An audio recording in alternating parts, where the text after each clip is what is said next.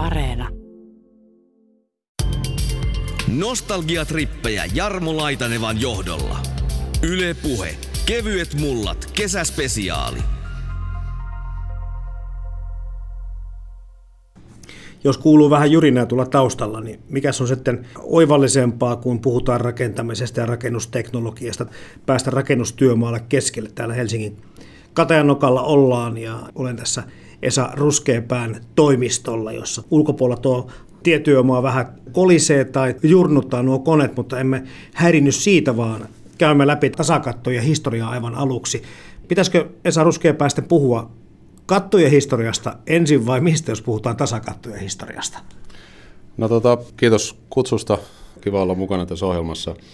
Varmaan kannattaa ensin äh, lähteä purkamaan. Tämä on tosi emotionaalinen aihe ihmisille, äh, herättää vahvoja tunteita. Jos lähdetään ensin vähän miettimään, että, että rakennuksessahan on, on lattia, seinät ja katto.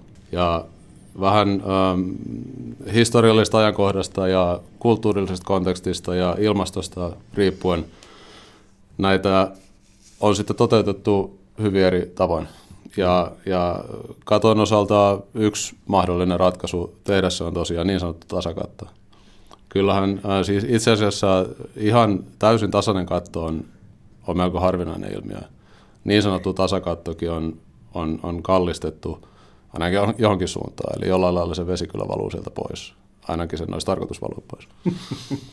ja tota, äh, sitten jos, jos nyt lähdetään vielä niin kuin avaamaan ylipäätään sitä, että miksi näitä – kattoa tehdään, se tuntuu niin kuin tavallaan itsestään selvältä lähteä niin kuin aivan perusteista, mutta se voi olla sillä keskustelun avauksena myös hyvä, että ajatellaan, että mitä ne katon tehtävät lopulta on. Niin, niin yksi, yksi katon tehtävähän on pitää, pitää tota sade poissa sisältä, tuuli poissa sisältä. Toisaalta pitää lämpö sisällä. Sitten riippuu vuoden ajasta ja ilmastosta, niin tärkeä tehtävä myös pitää liikalämpö poissa sisältä. Eli, eli katolla niin kuin, on paljon tällaisia tosi ähm, näihin niin kuin luonnon elementteihin liittyviä, liittyviä tehtäviä. Ja, ja tasakattoahan on, on käytetty ähm, paljonkin historiassa äh, lähi alueella, sitten Saharan eteläpuoleisessa Afrikassa, ähm, perinteisesti äh, Keski-Amerikassa, Meksikossa. Eli, eli tällaisissa kuumissa ja kuivissa ilmastoissa se on, ähm, ollut, ollut tota perinteinen kattomuoto. Ja se, mitä sillä tietysti ähm, tällaisissa ilmastoissa saadaan aikaan, niin se toimii ylimääräisenä ähm, oleskelutilana. Ja tämä funktio tietysti sitten katoilla saattaa korostua esimerkiksi suurissa kaupungeissa, joissa ähm, pienestäkin vapaasta tilasta voi olla kova kysyntä. Ja jos ajatellaan vaikka jotain suurkaupunkeja niin kuin Manhattania, niin tällaiset kattoterassit ja muut, nehän on tosi arvokkaita semmoisia pieniä paratiiseja mahdollisesti siinä kaupunkirakenteessa. Sitten tietysti tasakatto on myös sellainen asia, että, että siitä on vaikea puhua irrallaan siitä muusta kontekstista. Jos ajatellaan, että rakennustyyppejä on hyvin erilaisia ja mitä lähemmäksi tullaan nykyhetkeä, niin se, se kirjo on siinä mielessä kasvanut, voi ajatella, että eksponentiaalisesti, koska rakennustekniikat on edistynyt sillä lailla, että esimerkiksi jänneväleissä on päästy yhä suurempia ja suurempiin mittoihin, jolloin rakennusten footprintit on kasvanut. Ja, ja tota, se rakennuksen kattomuoto pitäisi periaatteessa aina kun puhutaan siitä kattomuodosta, niin pitäisi muistaa, että minkä tyyppisistä rakennuksista puhutaan. Me voidaan puhua yhden perheen taloista, kerrostaloista, sitten jostain suuremmista rakennuksista, vaikka yliopisto- tai toimistokoulurakennuksista. Ja sitten kun mennään oikein suureen mittakaavaan, niin ruvetaan puhua tehtaista ja varastorakennuksista, lentokentistä.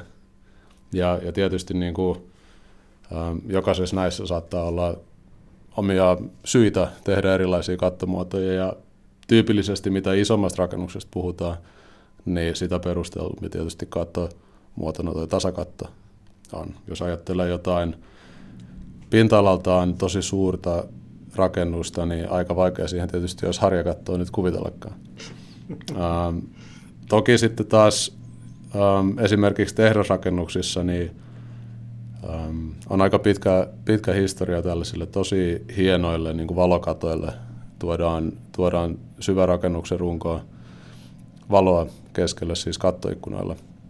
Ja itse asiassa ne jotkut sellaiset niin tehdas- ja teollisuusrakennusten katot saattaa olla todella hienoja muotoilultaan. Ja se on vain, että suhteessa sen rakennuksen valtavaan ähm, jalanjälkeen, niin, niin tällainen vahvastikin muotoiltu katto lopulta antaa vaikutelman tasakatosta, vaikka oikeastihan se ei ole tasakatto. Tasakatto on osa perinteistä rakennustyyliä kuivilla alueilla, kuten Sahelissa, Afrikassa – Joissakin arabimaissa sekä Meksikon lähellä olevilla autiomaan laitamilla asuvilla intiaaniheimoilla. Vaikka meillä jonkin verran tasakattoja onkin, Suomessa ja muilla lumisadealueilla tasakatto ei ole kuulunut rakennusperinteeseen.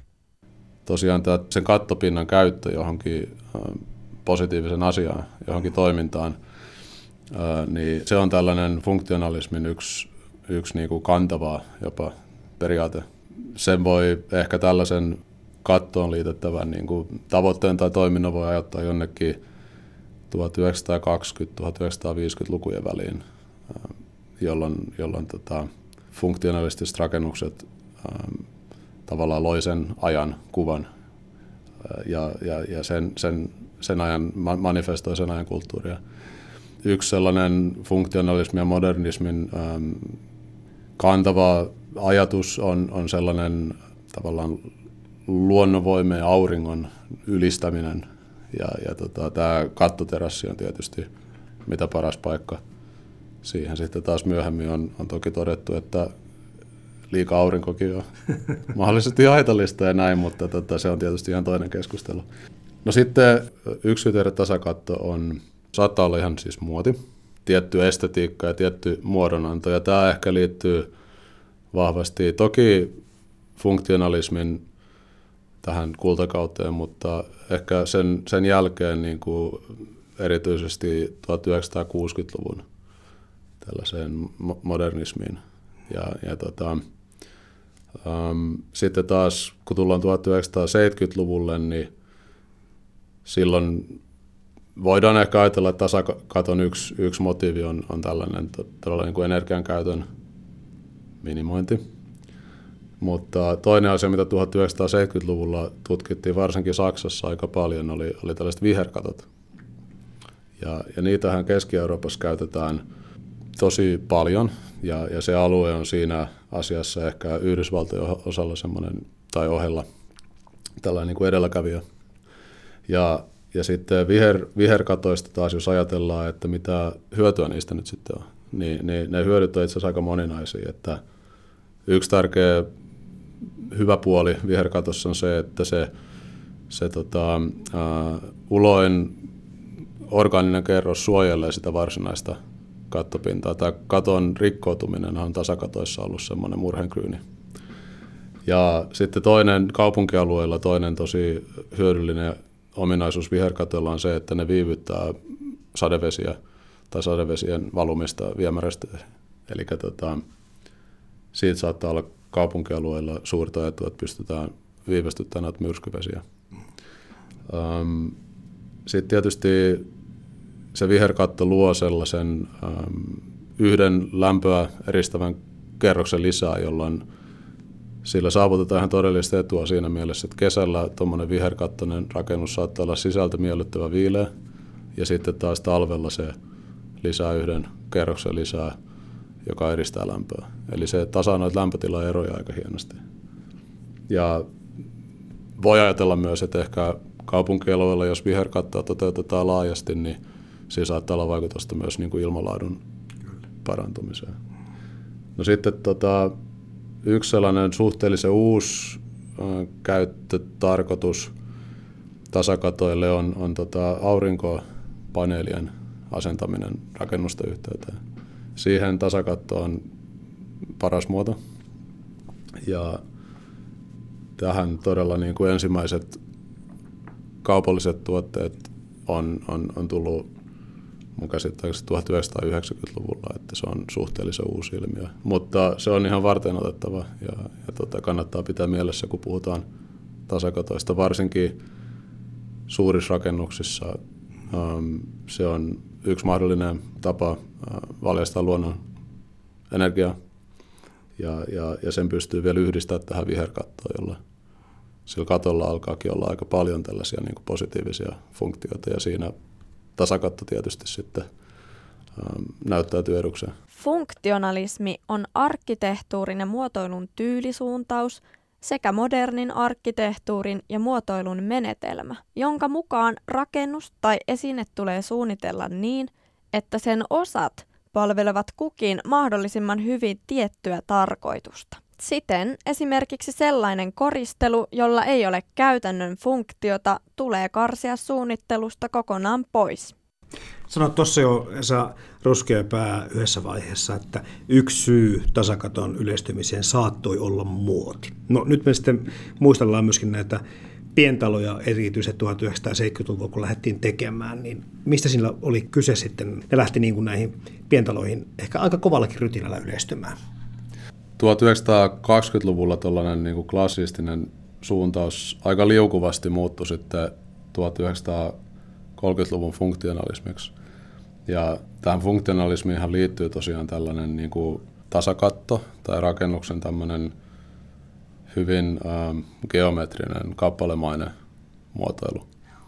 Ja, ja tota, asuinrakennuksissa, jos puhutaan yhden perheen taloista, niin jostain Suomessa löytyy siis 1930-luvulta sellaisia kokeiluja, jotka oli sitten enemmän tämmöisiä yksittäisiä tapauksia, tyypillisesti hyvin taitavia arkkitehtien tekemiä ja, ja, ja hyvin erityisille asiakkaille.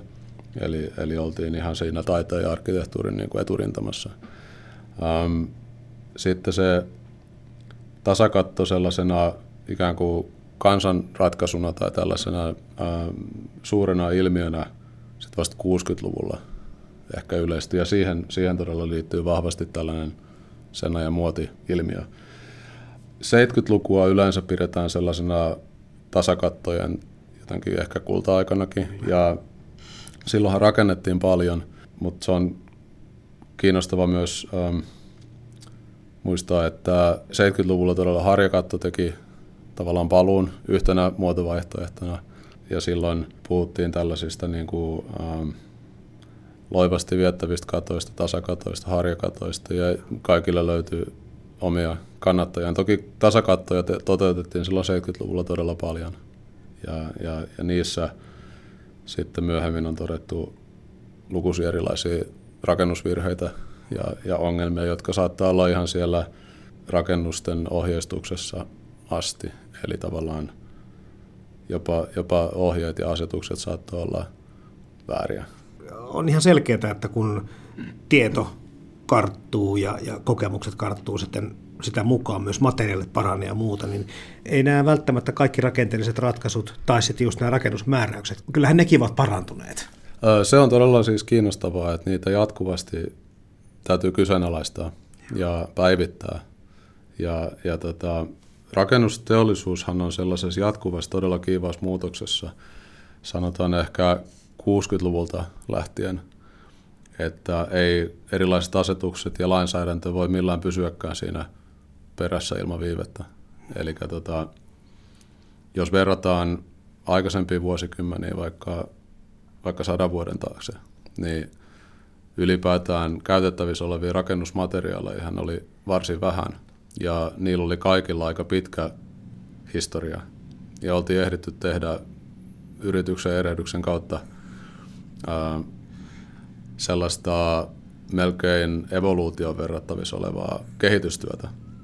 Ja sitten taas äm, 60-luvulla ja siitä eteenpäin ää, se tahti, jolla tuotiin markkinoille uusia tuotteita, uusia ratkaisuja – ja samaan aikaan ehkä erilaiset arkkitehtuurityylit saattoi vaihtua aika nopeastikin. Ja tuli tällaisia muoti-ilmiöitä, jotka saattoi olla tosi lyhytaikaisia, niin äh, siitä seurasi vaan sellainen niin kuin rat, ratkaisujen äh, räjähdysmäinen kasvu. Ja, ja, ja jos ajattelee, mitä rakentaminen nykyään on, niin ihan tällainen yksinkertaisenkin talon tekeminen, niin siihen liittyy siis satoja erilaisia materiaaleja ja, ja tuotteita.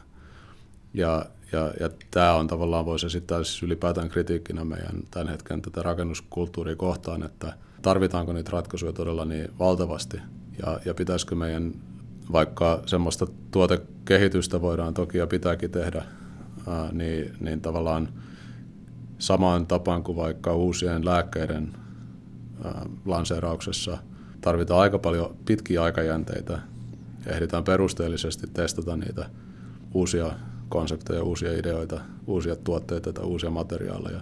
Ja rakentamisessa tämän tyyppinen niin kuin hitaus tekisi varmasti sikäli hyvää, että voitaisiin ehkä välttyä moneltakin ratkaisulta, jotka sitten jopa aika nopeasti saattaa osoittautua huonoiksi. Yle puhe.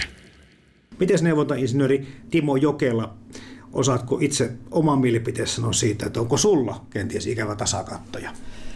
No tasakattoja, no joo ei tosiaankaan ikävä ei tule siitä, vaikka minäkin olen urani tasakaton tekemisellä periaatteessa aloittanut, että ammattikoulussa 70-luvun alussa, niin se oli tasakatto, mikä tehdään tehtiin. Että tasan tarkkaan tietää, mikä se on. Ja nyt sitten tässä neuvontainsinöörin tehtävissä niin on tullut käytyä niin monta vanhaa rakennusta läpi, että tuota, ei tule ikävää.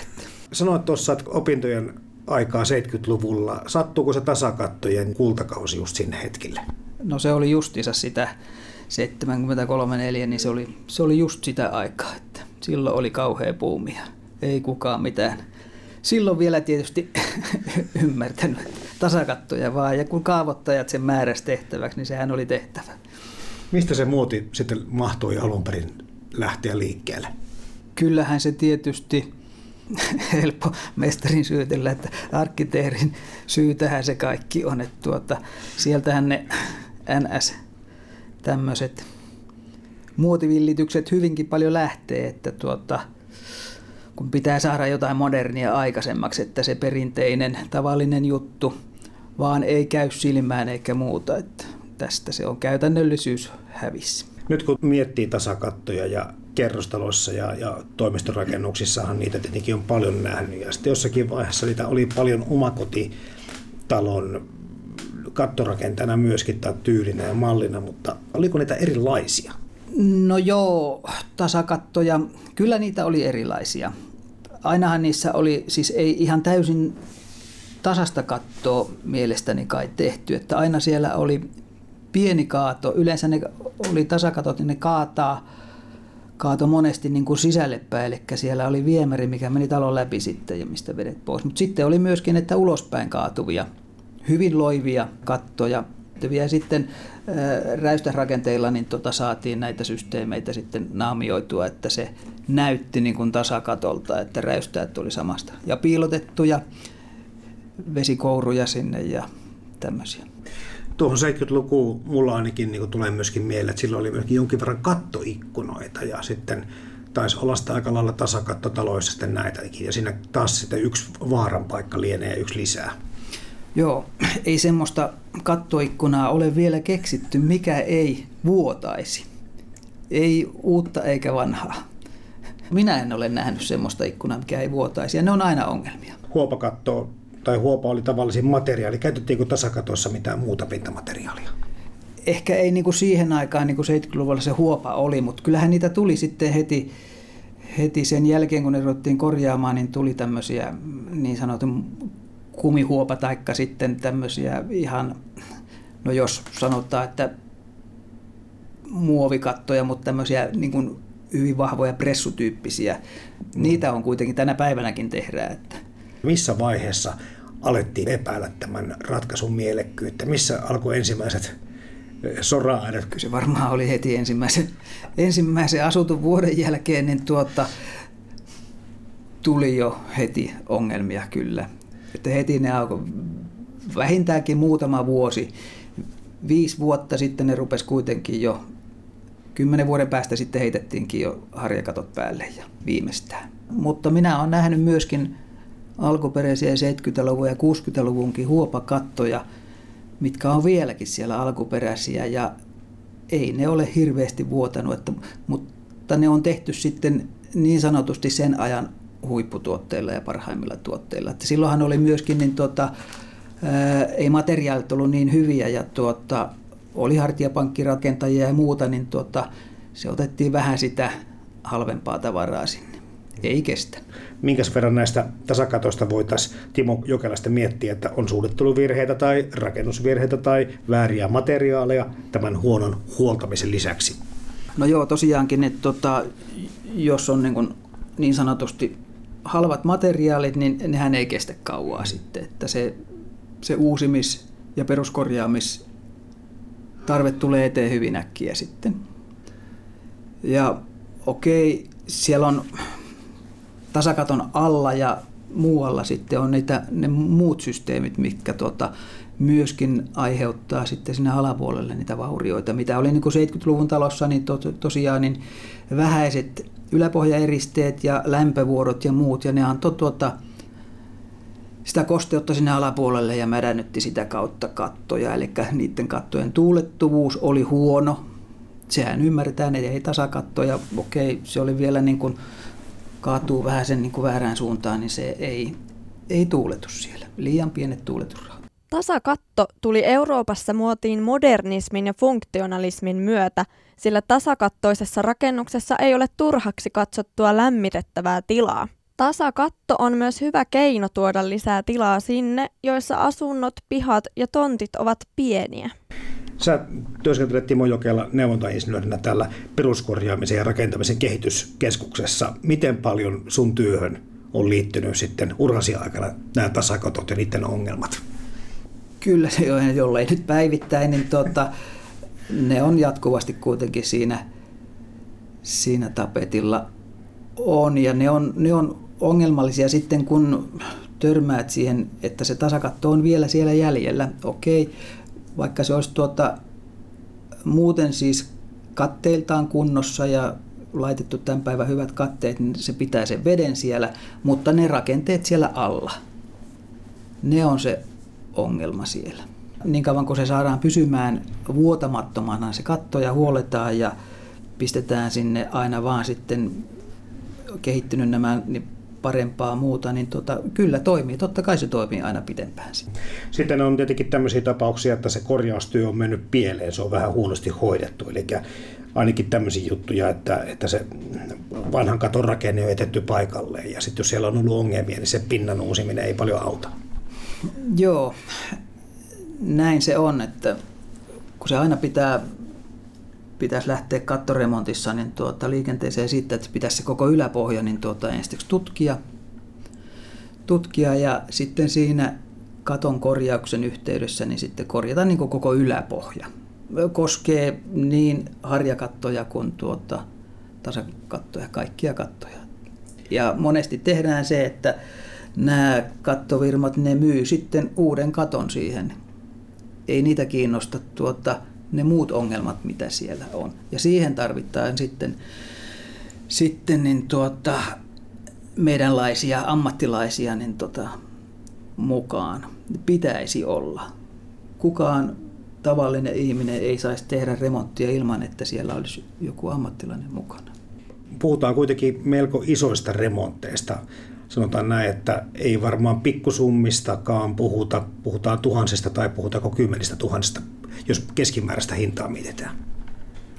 Joo, puhutaan kymmenistä tuhansista. Jos on niin kuin pelkän vesikaton uusiminen, niin se on äkkiä 100 euroa neliö. Se on, tuntuu, että on vakiintunut niin kuin siihen ja tuntuu, että ei sekään enää, enää riitä. Eli se on 15 000 25 000, niin tuommoinen normi omakotitalon kattoremontti. Rintamamiestalon katon, niin sen ehkä voi 15 000 niin tuota, saada. Mm-hmm. Mm-hmm. Mutta silloin on uusittu vaan periaatteessa niin kun se kattorakenne, että siinä ei ole tehty sitten vielä korjaustöitä sinne yläpohjaan. Oliko rintamestalojen jyrkemmissä kattokulmissa samanlaisia rakenteellisia ongelmia siellä pinnan alla? Kyllä, joo. Periaatteessa niin kuin samat ongelmat, eli vähäiset lämpöeristeet, ei ollut höyrynsulkuja ollenkaan, kaikki kosteus pääsi suoraan suoraan tuota yläpohjan rakenteeseen ja siellä ei ollut tuuletusrakoja ollenkaan, niin se oli oikeastaan niin tuota, no yhtä paha, ellei sitten pahempi, että ne on ne rintamamiestalon katot, niin ne on, ne on mätiä. Tasakatto on semmoinen, ja nämä kuutiomaiset talot ovat, edustavat sellaista niin kuin jotenkin luonnosta poikkeavaa tämmöistä muotoilua. Tuntuuko susta yhtään, Timo Jokela, siltä, että, että ne on niin kuin kauniita katsella? Niin ei minun mielestä nämä laatikot ja muut, niin ei rumiahan ne on kuin mitäkin, että jos nyt saisi, että jos saisi kansa päättää, niin tuota, mitä ne olisi, että kyllä ne pitää olla käytännöllisesti toimivia ratkaisuja. Myöskin niillä saadaan niin kuin tuota, ihan hyvännäköisiä taloja aikaiseksi. Että kyllähän tästä on tietysti ollut aina se vääntö arkkitehrien ja rakennusmestarien välillä, että käytännöllisyys ja, ja sitten tämmöinen arkkitehtonisuus, se ne vähän lyö toisiaan poskelle.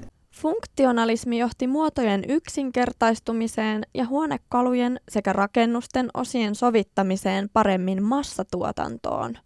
Se tarjosi vastauksen ensimmäisen maailmansodan jälkeiseen asuntopulaan ja slummiutuneille umpikortteleille, jotka vaihtuivat valoisiin, samansuuntaisesti sijoitettuihin lamellikerrostaloihin.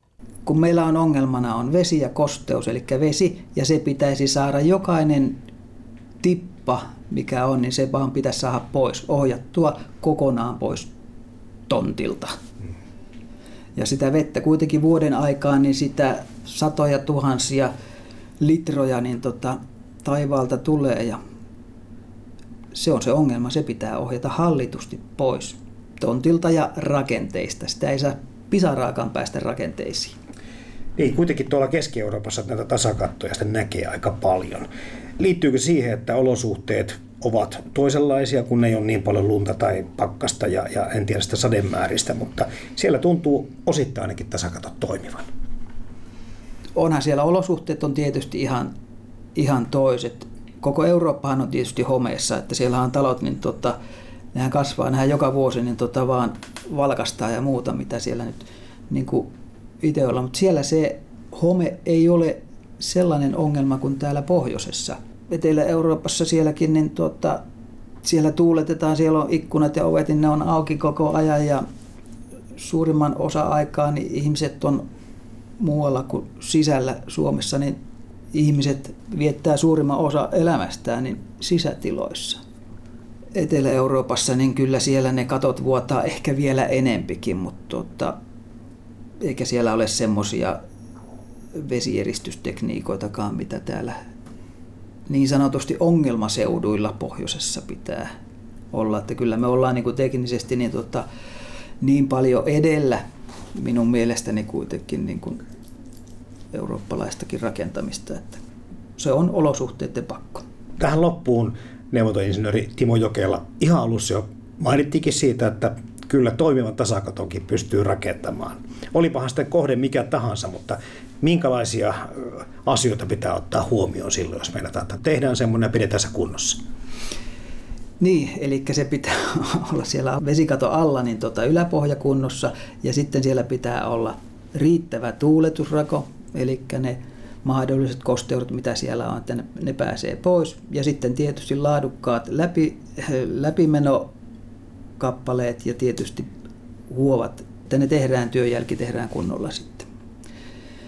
Siinä on monta asiaa, asiaa ja sitten se huolettavuus, että sitä täytyy käydä sitten huoltamassa ja rännejä ja kattovesikaivoja, niin niitä täytyy käydä puhistamassa. Ja syksyisin, niin tuota, jollei nyt joka päivä, niin joka toinen päivä pitäisi käydä katsomassa sitten, missä on paljon lehtiä ja muita tulee, niin nehän on heti tukossa. Ja, ja talvella on tietysti sitten, niin kyllä, niin kuin nytkin oli paljon, paljon luntasatoa, että tuota, kyllä siellä joskus ehkä on syytä käydä sitten hiukan tyhjentämässä niitä lumia pois jo etukäteen. Mutta silloinkin saatetaan rikkoa sitten se katto, jolle ei osata sitäkään tehdä. Kaikki katot vuotaa, jollei niitä huoleta. Yle Puhe. Kevyet mullat. Kesäspesiaali.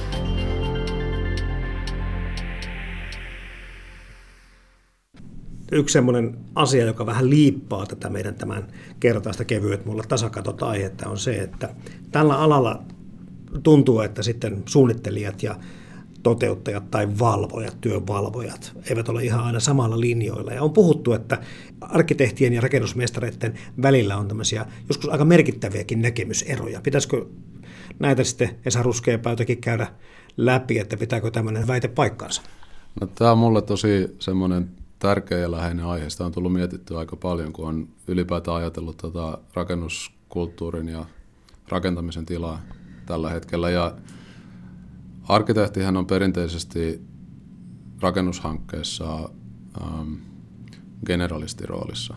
Eli, eli meidän, meidän tehtävä on, on, on tehdä synteesejä ja tuntee erilaisia hyvinkin spesifejä osa-alueita ja, ja osata arvottaa niitä ja, ja sellaisessa loputtomassa vaihtoehtojen ähm, tiheikössä tai suossa sitten koittaa jotenkin löytää aina, aina reitti johonkin hyvän ratkaisuun. Ja, ja, ja, ja mä koen sen edelleen niin, vaikka ehkä tämmöisiä paineita arkkitehdin roolin ja toimenkuvan kaventamiseen on olemassa, että se ei voi olla oikea suunta, vaan meidän täytyy pystyä jatkossakin olemaan generalisteja. Um, tähän liittyy sit aika vahvasti sellainen piirre, mikä mua on vaivannut, että, että toisaalta jos ajattelee um, sellaisia maita, joissa insinöörikulttuuri tällä hetkellä on vahvimmillaan uh, rakennusalalla, esimerkiksi uh, Sveitsi, niin kyllähän se lähtee sieltä ihan koulutuksesta asti, että insinöörit näkee itsensä myös generalisteina. Ja näin se on historian saatossa aina ollut. Ja, ja, ja tällainen tietty ä, alojen kaventuminen, tai sanotaan sen, sen alan ytimen ympärillä tapahtuva sellainen yleinen uteliaisuus asioita kohtaan ja, ja sellainen äm, kokonaisuuksien hahmotus ja tietty yhteiskunnallinen vastuu, mikä lähtee sitä kautta siellä ihan jo opiskelun aikana muotoutumaan, kun ymmärretään, että, että tässä puhutaan tosi laajoista asioista ja meidän, meidän vastuut suunnittelijoilla on todella suuria. Siis toivoisin, että tuohon insinöörikoulutukseen ja muutenkin rakennusalalla saataisiin saatais ehkä enemmän sellaista, että välttämättä arkkitehti olisi yksin siinä generalistiroolissa. Ja toki meitä voi myös syyttää monesta asiasta. Me, me ei välttämättä aina onnistuta siinä. Ja me ollaan monta kertaa jätetty huomioimatta sellaisia puolia eri projekteista, joissa jollain muulla olisi ollut paljonkin annettavaa. Et mä en millään lailla halua puolustaa arkkitehtiä siinä, vaan enemmän tuoda esiin sen, että toivoisin, että tuollaisessa niin tosi mutkikkaissa ja kompleksisissa rakennushankkeissa jotenkin jaettaisiin selkeämmin sellaista yhteiskunnallista vastuuta siitä, mitä me tehdään. Ja, ja pidettäisiin mielessä se, että mitä ikinä me nyt tehdäänkään, niin se on käytännössä sitten tulevat sukupolvet, jotka sitä tulee käyttämään ja mahdollisesti hyötyy tai kärsii meidän tekemistä valinnoista. Tämä on siinä mielessä kiinnostava ammatti, tämä arkkitehdin ammatti, että jos sitä vertaa joihinkin, sanotaan nyt vaikka kirjailijan ammatti, niin kirjailijahan saa menestyessään paljonkin kiitosta osakseen ja, ja, ja mainetta, mutta epäonnistuessaan sillä ei oikeastaan juurikaan väliä tätä yhtä ihmistä lukuottamatta. Ei synny mitään suurta vahinkoa. Mm. Sitten on taas ammatteja, joissa ähm, tämä asetelma on vähän niin kuin päälaillaan. Jos mä oon vaikka töissä jossain kontrollikeskuksessa, jossa mä ohjailen äh, junien kulkua, niin jos mä teen työni oikein, kukaan ei edes huomaa, että mä oon olemassa. Jos mä teen virheen, niin siitä seuraa ihan hirveä katastrofi. Eli tämä on tavallaan päinvastainen päinvastainen tilanne. Ja, ja mä oon monta kertaa miettinyt, että arkkitehdin työssä ja ö, yhtä lailla monen muu, joka työ liittyy rakentamiseen, niin tähän liittyy niin kuin molemmat aspektit. Jos me onnistutaan, niin ne onnistumiset huomataan, me voidaan saada aikaa jotain positiivista, jota ei aikaisemmin ollut. Eli me voidaan tehdä niin kuin hyviä muutoksia tässä maailmassa. Ja sitten toisaalta me voidaan epäonnistua, jolloin me saadaan aikaa mahdollisesti tosi paljon vahinkoa. Ja, ja tota, ää, tähän ammattiin liittyy ne molemmat puolet ja sitä kautta se on, se on tosi niin kuin rikas ja mielenkiintoinen työ. tasakatto on lähinnä arkkitehtoninen ratkaisu, sillä se mahdollistaa rakennuksen vapaan pohjamuodon, toisin kuin harjakatto, jonka alle voidaan rakentaa yleensä vain perinteinen suorakulmainen rakennus. Mikä on sitten arkkitehdin oma kanta siihen, kun puhutaan nyt lyhyesti näistä ongelmista, mitä tasakattojen kanssa on sitten eri rakennukset, vaikka Suomessa kohdanneet, on kosteusongelmista puhuttu, sisätilaongelmista ja, ja homeongelmista ja kaikesta muusta, mutta minkälaisia tekijöitä sitten näiden ongelmatapauksen taustalla niin arkkitehti tietää olevan? No tota, ylipäätään kun puhutaan kosteusvaurioista, niin ähm, aika usein silloin puhutaan myös sisäilmaongelmista ja nämä asiathan on nimenomaan tässä meidän rakennuskulttuurin niin kuin ongelmien ytimessä.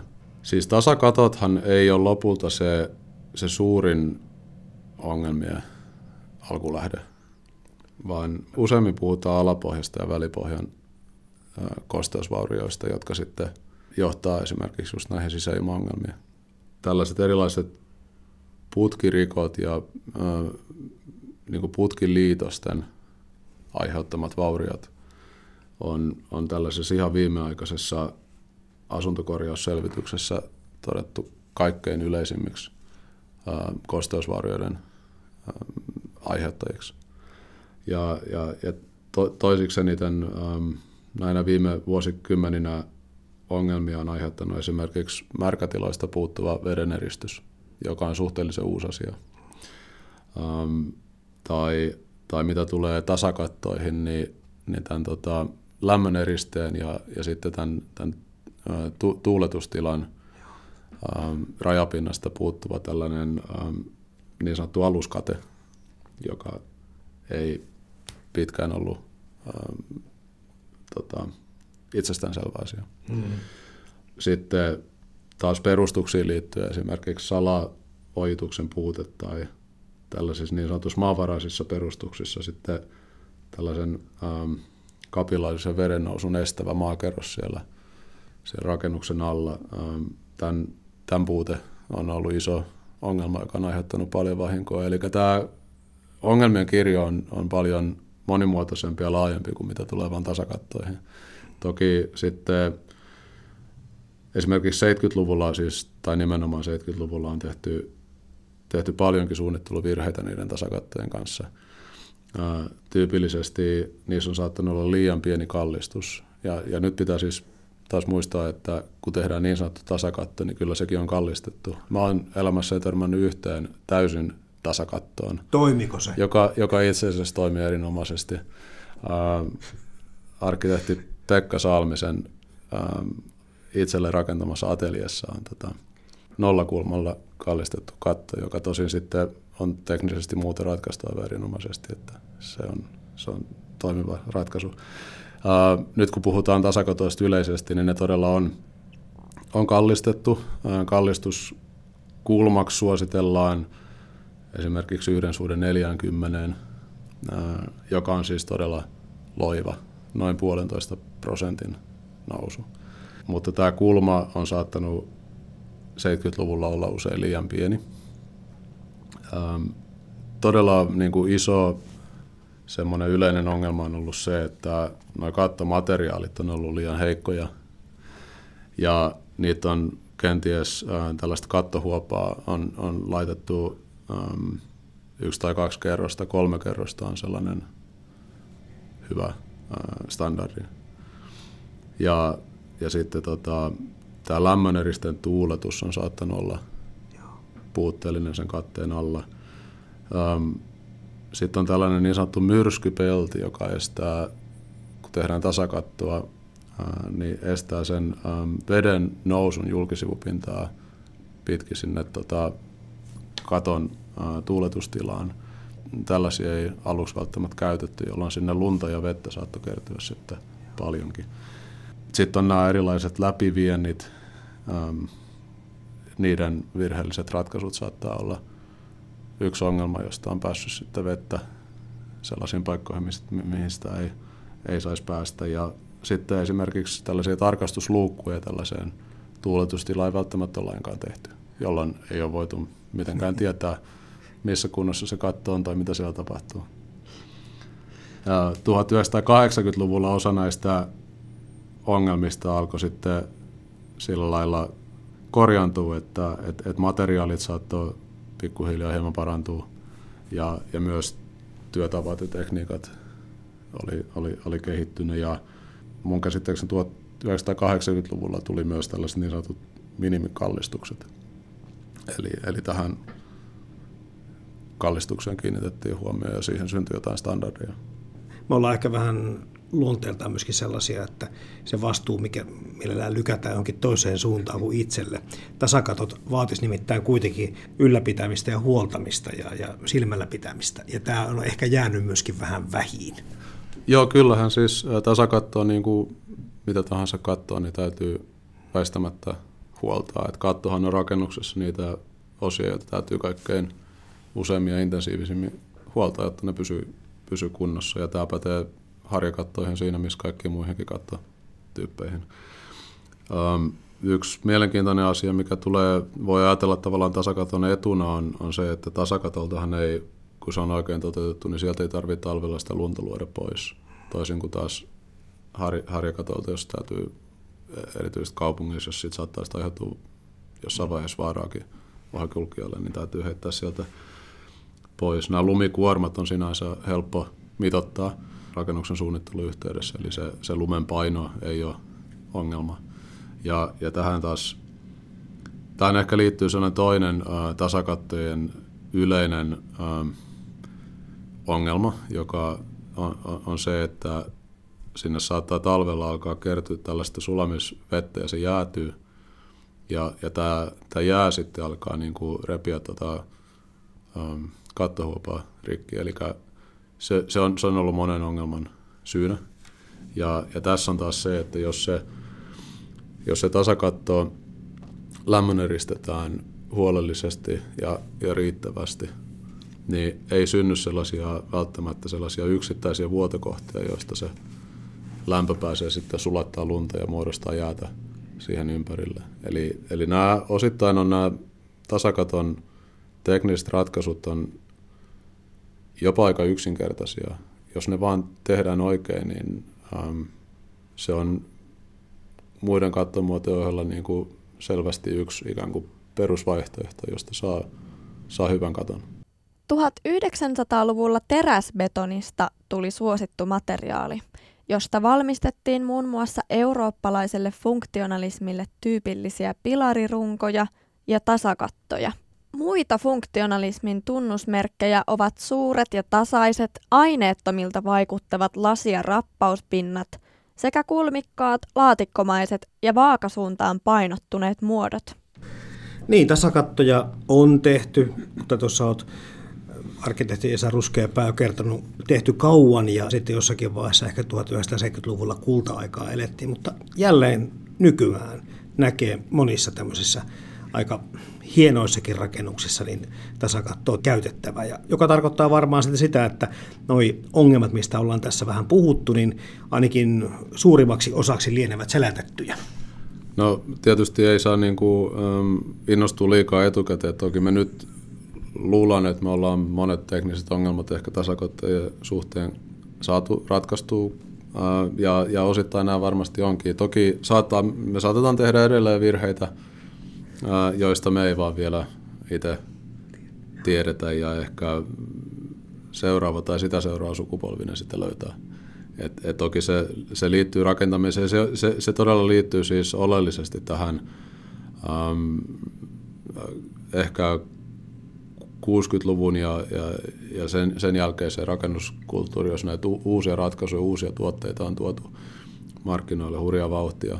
Et, et, ähm, aika harvasta ratkaisusta todella voi kukaan sanoa varmuudella, miten hyvin se toimii. Toki siis sit pitää myös muistaa, että rakentamiseen ja rakennusteollisuuteen siis Toki siis niillä resursseilla, mitä siihen käytetään, niin saadaan aikaan myös tosi hyviä tuloksia, tuodaan markkinoille hyviä uusia tuotteita ja se ala kehittyy myös niin kuin hyvin suuntiin. Et se ei ole pelkästään negatiivinen asia, tämä jatkuva tällainen kuumeinen tuotekehitys ja, ja muu.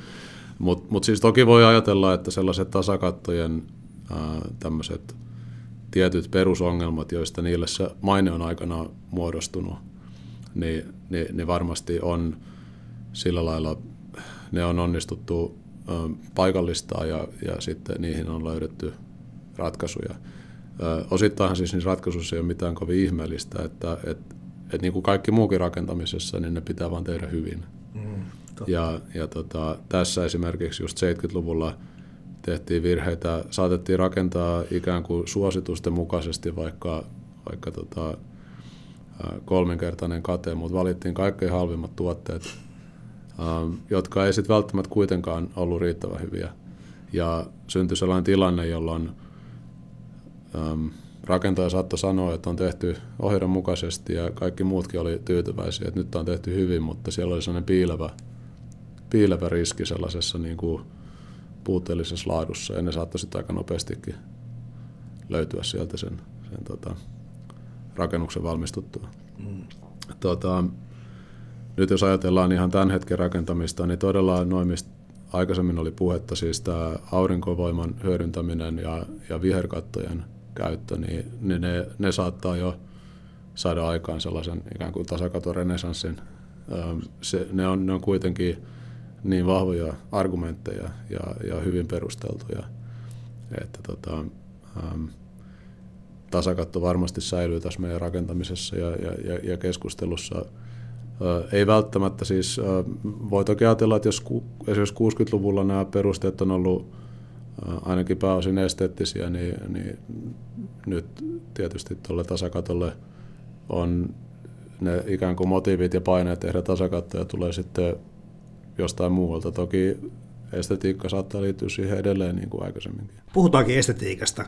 Itse tuli mieleen se, että kun ihminen tätä omaa funktionalismiaan niin kuin luo ja ylläpitää, niin, niin se haluaa sillä osoittaa, kuinka hänen luomuksensa poikkeaa muusta luonnosta, kun miettii kaikkien vuorien ja maastojen muotoa ja puita ja kasveja. Mutta voiko tästä Esa Ruskeapää jotenkin tiivistää, että millaista tämä estetiikka tai mitä estetiikkaa tasakatot edustavat? No tämä on tosi mielenkiintoinen ja sellainen laaja aihe, jos ajattelee siis rakennuksia voi ajatella ihan niin kuin symbolisella tasolla. Ja, ja usein ehkä kellari on, on koettu esimerkiksi jonkunlaisessa yhteydessä tällaiseen niin sanottuun aliseen maailmaan. Ja, ja, ja maantaso on, on, tai tämä varsinainen asuintila on se tavallaan ihmisen tila ja, ja katto sitten taas viittaa, viittaa ehkä yliseen maailmaan ja savupiippu esimerkiksi on monissa kulttuureissa koettu tällaisena niin kuin hyvin symbolisena asiana ja, ja, ja niin edelleen. Totta kai siis rakentamiseen liittyy paljonkin sellaista perustavanlaatuista symboliikkaa.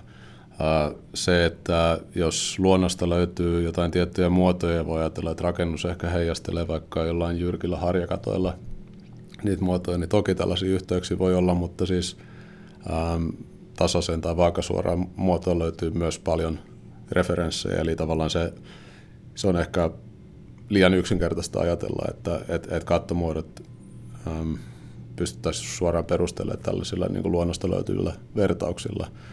Ehkä ne, ne usein saattaa siis ylipäätään koko rakennuksen symboliikka liittyy enemmän ähm, uskomuksiin, myytteihin ja uskontoihin, että sieltä, sieltä voi aika paljonkin sitten löytyä tosi mielenkiintoisia ja tällaisia aika primitiivisiä alitajuisia yhteyksiä.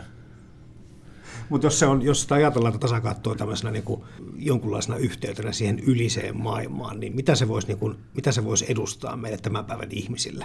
Siis toki se on, se on tosi niin kuin sinänsä mielenkiintoinen asia, että siitä todella, tai voidaan ajatella vaikka, jos ajatellaan tällaista ähm, tyypillistä kaupunkirakennetta ja siinä yksittäistä taloa, niin useinhan äm, sillä talolla on maantasokerros, joka, jolla on joku tietty rooli siinä kaupunkikuvassa.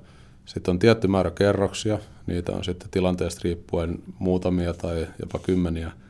Ja sitten on katto, eli siinä on tavallaan kolme kerrosta ja katto on nimenomaan se ää, osa siitä rakennuksesta, jolla sitten kommunikoidaan, kommunikoidaan tuonne ylöspäin. Ja, ja kun tehdään hahmoltaan tasakattoinen talo, niin, niin toki tämä sinänsä puuttuu, eli, eli silloin siinä ei ole sitä ähm, kolmatta komponenttia.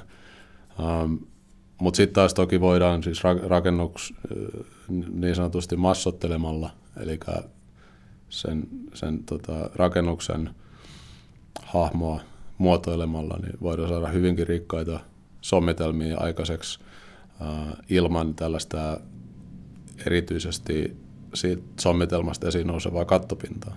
Mutta kirkollahan taas että nämä tornit ja, ja, ja tämmöiset kiilamaiset harjat on nimenomaan niin tavoittelee sitä jumalyhteyttä.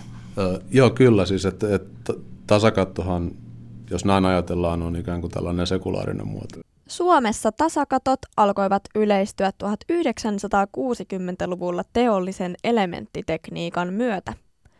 Ajan rakennustekniikka ei aina ollut riittävän kehittynyttä ja tasakatot tuottivat melko paljon ongelmia. Modernit tasakattorakenteet ja materiaalit ovat kehittyneempiä.